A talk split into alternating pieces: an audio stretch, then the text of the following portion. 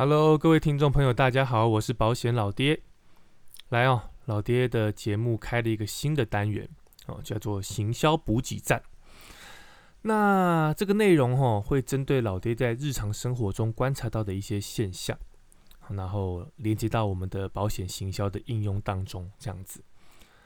当然哈，这些讨论都不会有正确的答案，毕竟每一个人处在这个市场上的位置都不一样。那老爹是希望能够透过这个单元，带给大家在行销上能够多一点的思考，哦，帮助大家在工作上能够做出一些调整跟转变，哦，这个是这样。然后当然了，老爹也是想说这这个篇幅就可以短一点哦，因为老爹发现过去的节目好像动辄三四十分钟，那那开始有在听一些别人的 podcast，发现到说，诶，这样其实还蛮累的哦。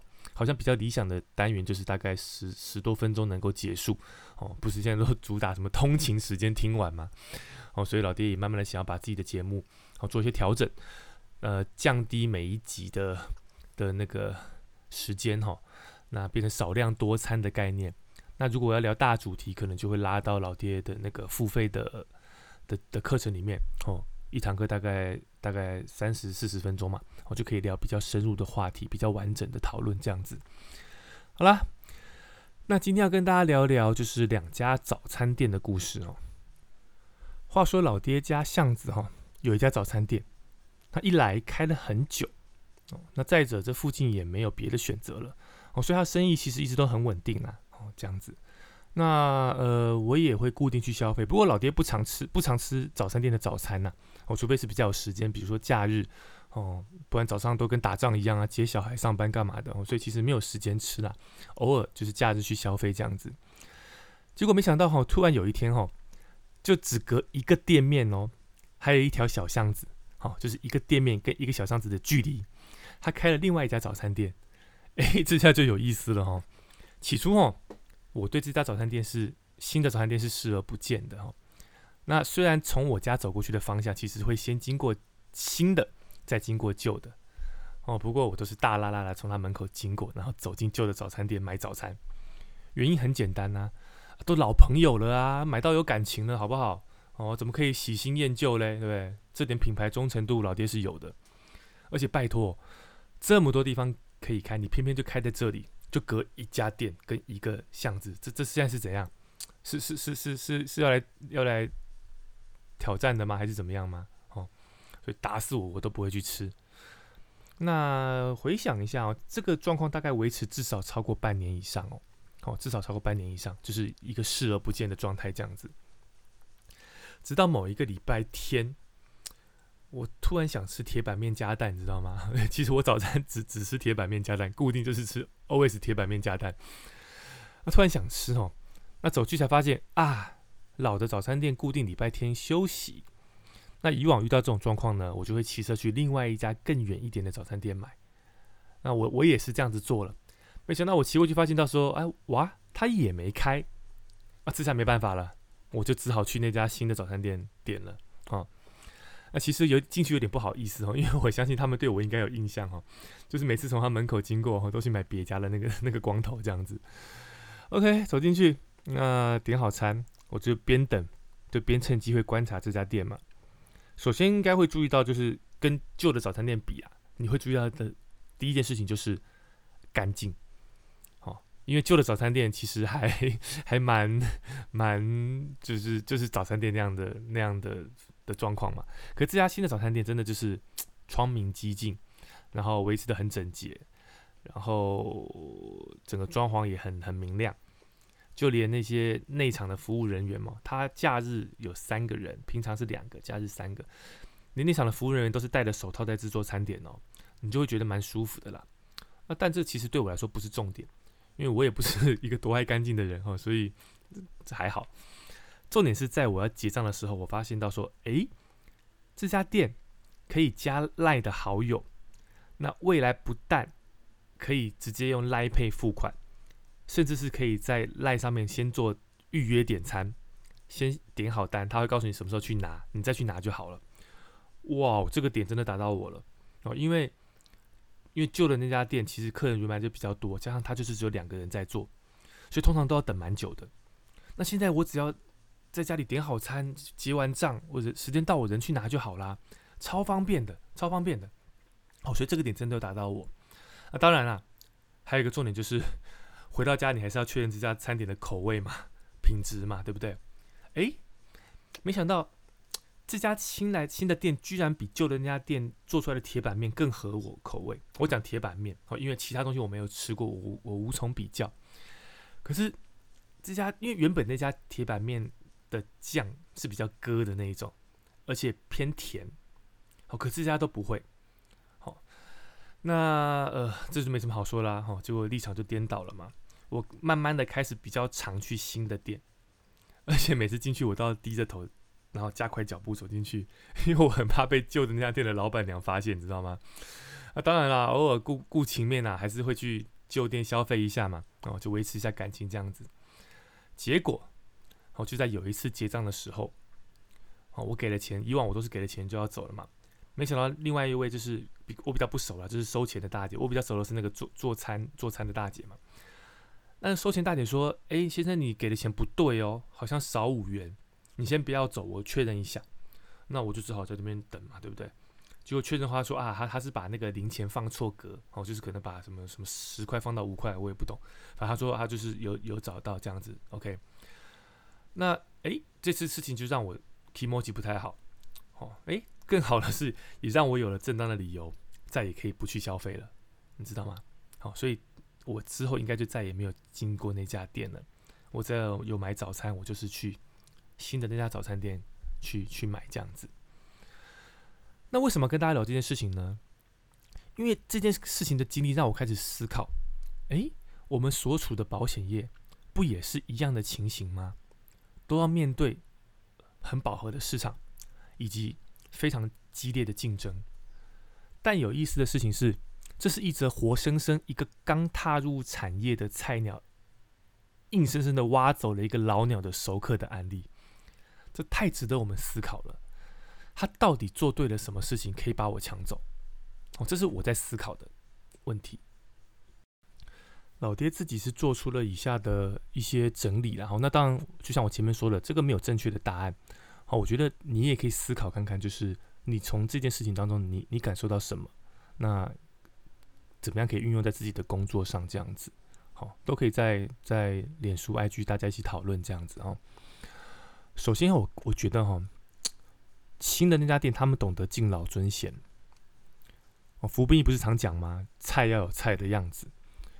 这句话背后的意思是说，你对老兵哦要有应有的尊重。这个适用在各个各个产业、各行各业。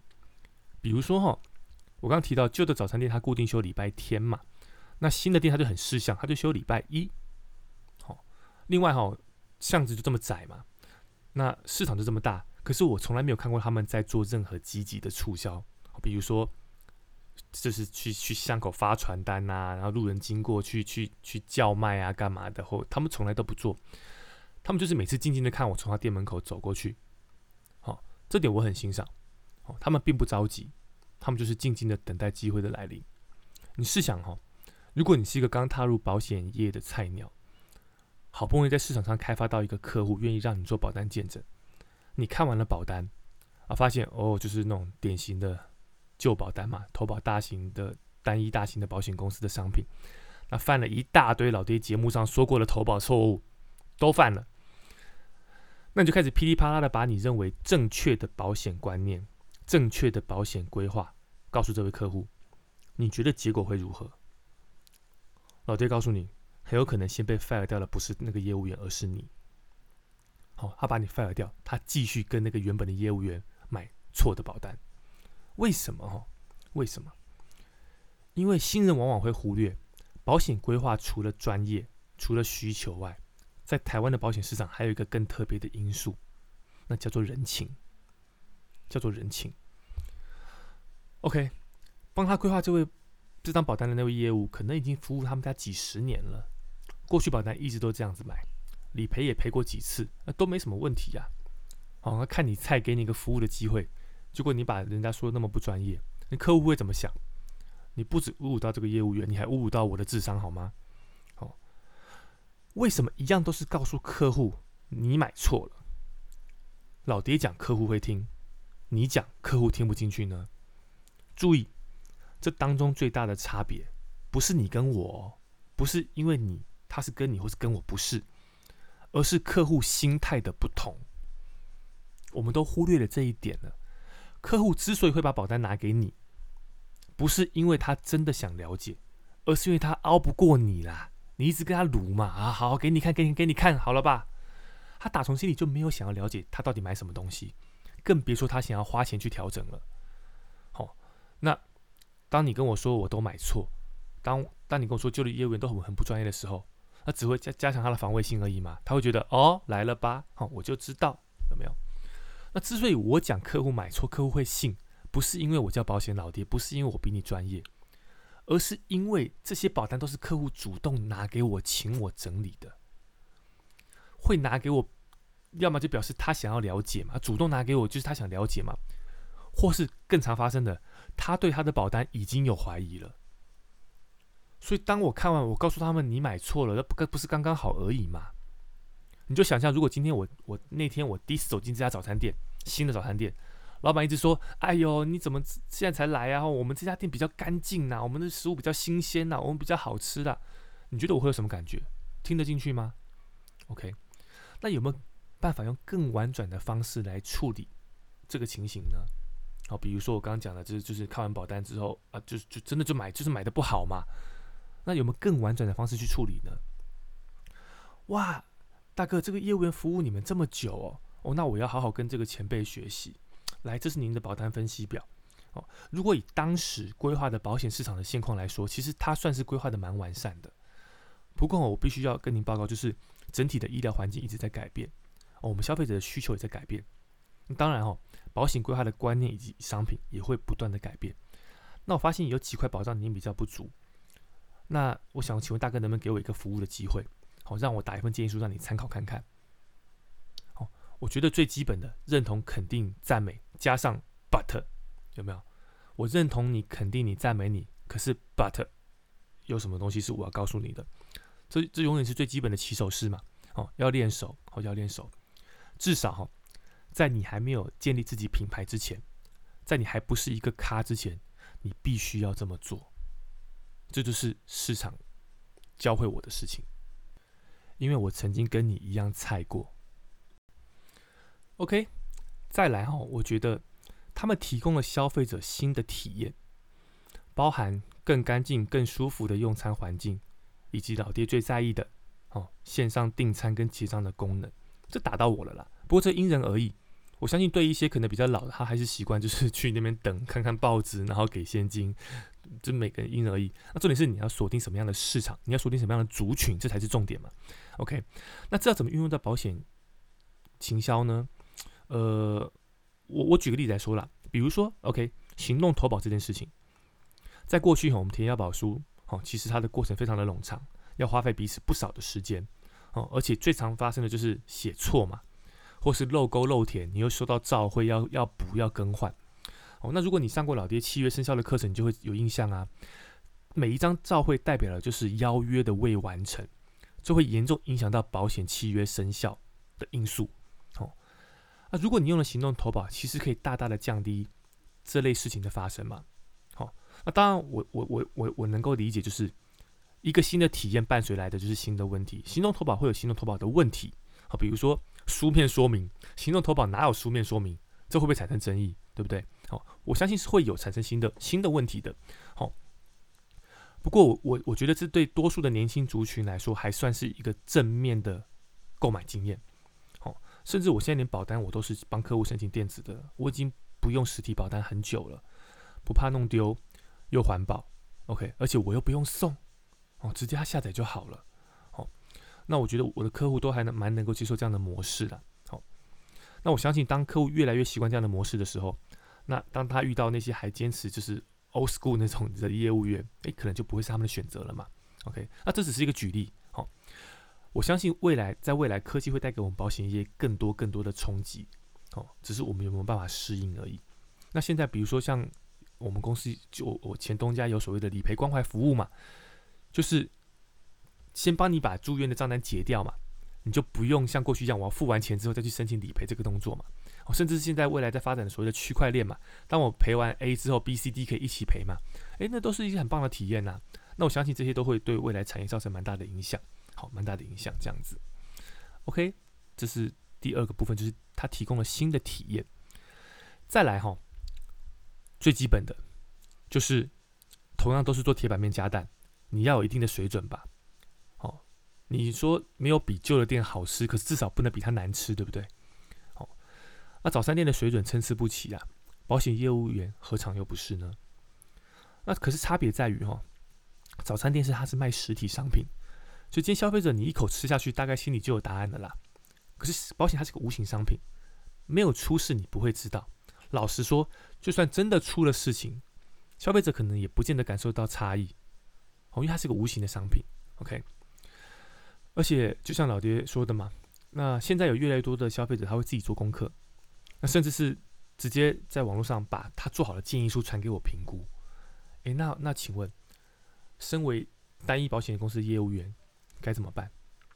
好，哎，不要以为你是经纪保险公司的业务员就没事哦。现在消费者打好建议书，他只是没办法投保哦，才透过你哦。你也不是完全无可取代的。当未来科技法定的变动，能够投保的项目跟种类越来越多的时候，或是当有一个更专业的业务员或者经纪人接触到他服务他的时候，很快的你也可能被淘汰掉。OK，所以我们可以甚至再进一步的去思考。如果你没有办法每一样商品都做赢别人，那可不可以专注某几样？会不会也会是一个选择？举个例子来说，早餐店走进去看那些那些早餐店进去，都大概都是三四种、三四十种商品起跳吧。诶，我旧公司附近哦，善导市的富航豆浆，大家应该听过吧？他选择多吗？没有啊，不过就是几十样餐点呐，选择少又怎么样？我做到极致，一样门庭若市，不是吗？你再去看一个律师，真正专业的律师，往往只精通在某几个法律的领域，不断的去钻研经济，才有机会在这个领域中慢慢的崭露头角。你看到电视上啦，哈，一一个律师什么都会，什么都能讲，我告诉你，那表示他什么都不专精啊。因为法律是多么博大精深的，好，一辈子可能钻研一两个。领域就已经是很很不容易的事情了。那些什么都可以讲、什么都可以说的，往往不专业，往往不专业。OK，最后最重要的就是静静的等待对手犯错。高手过招，比的往往不是谁攻击力比较强，而是谁比较稳，犯的错比较少。NBA 不是有句老话吗？靠进攻可以得到票房跟球迷。靠防守可以得到总冠军，我常常接触到一一些网络或是转介绍的客户哦，那就是向我询问一些保单或是一些单一商品的的建议嘛，想听听我的看法。那通常我都是很客观跟他们做说明了。那有些单问完会问我说能不能跟我买，那哎其实也有为数不少的的人真的问完就走喽，就是就是他真的只是问，问完他觉得哦 OK 啊，他就会会找他的业务员买，或是找他认识的业务员买，我都 OK，真的。这就跟老爹他从来都不发名片是一样的道理啊！如果你有需你有想要找到我，你真心想要找到我，就算没有名片，他也会千方百计找到。如果这个人对我没意思，我就算硬塞了一张名片在他手上，也没有比较赢啊。OK，不是吗？哦，所以我不怕做不到你的保单，你跟别人买 OK，因为我知道，当未来你有问题了，你还是会回过头来找我。既然如此，我何必急着现在成交你呢？比如说之前的防疫保单好了，老爹不卖啊，对不对？我说你去跟别人买没关系，这个我没办法做。哦，我觉得问题会很多。结果嘞，这些人遇到问题的没有？遇到啦，而且他们遇到的问题，连这些卖他的业务员都不理解，或是都没办法解决。那回回过头来找我的时候，你觉得他未来有保险的问题，还会去找别人吗？我相信不会了。哦，纵使我没有做到你第一张单又怎么样？OK，好，我看的是更长远的。哦，更长远的这样子。好啦，那这就是以上老爹跟大家做的一些一些分享哦。哦，说要录短一点，结果也录了二十分钟哦。这个这个可能要篇幅要再缩短一点。好，那如果大家当然就提供一些思考给大家了，没有正确，这不是正确答案，老爹前面讲过哦。所以重点是你听完这个事情之后，有没有办法产生出一些新的想法，让你运用在你自己的工作上？好，我觉得这才是重点。好，因为其实其实我觉得我我刚刚这样讲，其实有些不公平。我可以这么佛系，是因为我够稳，你懂吗？啊，我做了十六年了，我有稳定的基础，不管是续缴的也好，客源也好，所以我可以做的很佛。可是对一个刚入行的人来讲，没有办法这么佛。坦白讲，我也猜过，我知道。好，我也穷过，我知道。好，所以不代表我讲的就是唯一的答案，或是唯一唯一的正解。哦，我觉得答案要你自己去寻找，找到一个最适合你的的平衡点，这个很重要。就是你跟客户要取得一个平衡点，这样的模式是你们彼此都能够接受的。我觉得这才是重点。OK，好，那今天的节目就录到这边喽。那如果呃有什么想法，我都可以加老爹的脸书或是 IG，哦，都可以做一些互动。那用苹果手机的，好麻烦，哦在那个老爹的 Apple Park 下面留个五星，哦，留个留个留个言，哦，让更多的人能够知道老爹的节目，哦，大概是这样子，老规矩。好啦，那老爹的线上课程一样，哦，也是在进行当中，哦，已经要进入到第六堂课了，哦，第六堂课，因为上一堂课是讲复效，好，讲保险法一百一十六条复效的规定，好，那下一堂课就会带大家看一个很很经典，打了非常多年的。的停复效的争议的判决，好带大家来了解一下。OK，好，那今天节目就到这边，谢谢大家收听，下次见，拜拜。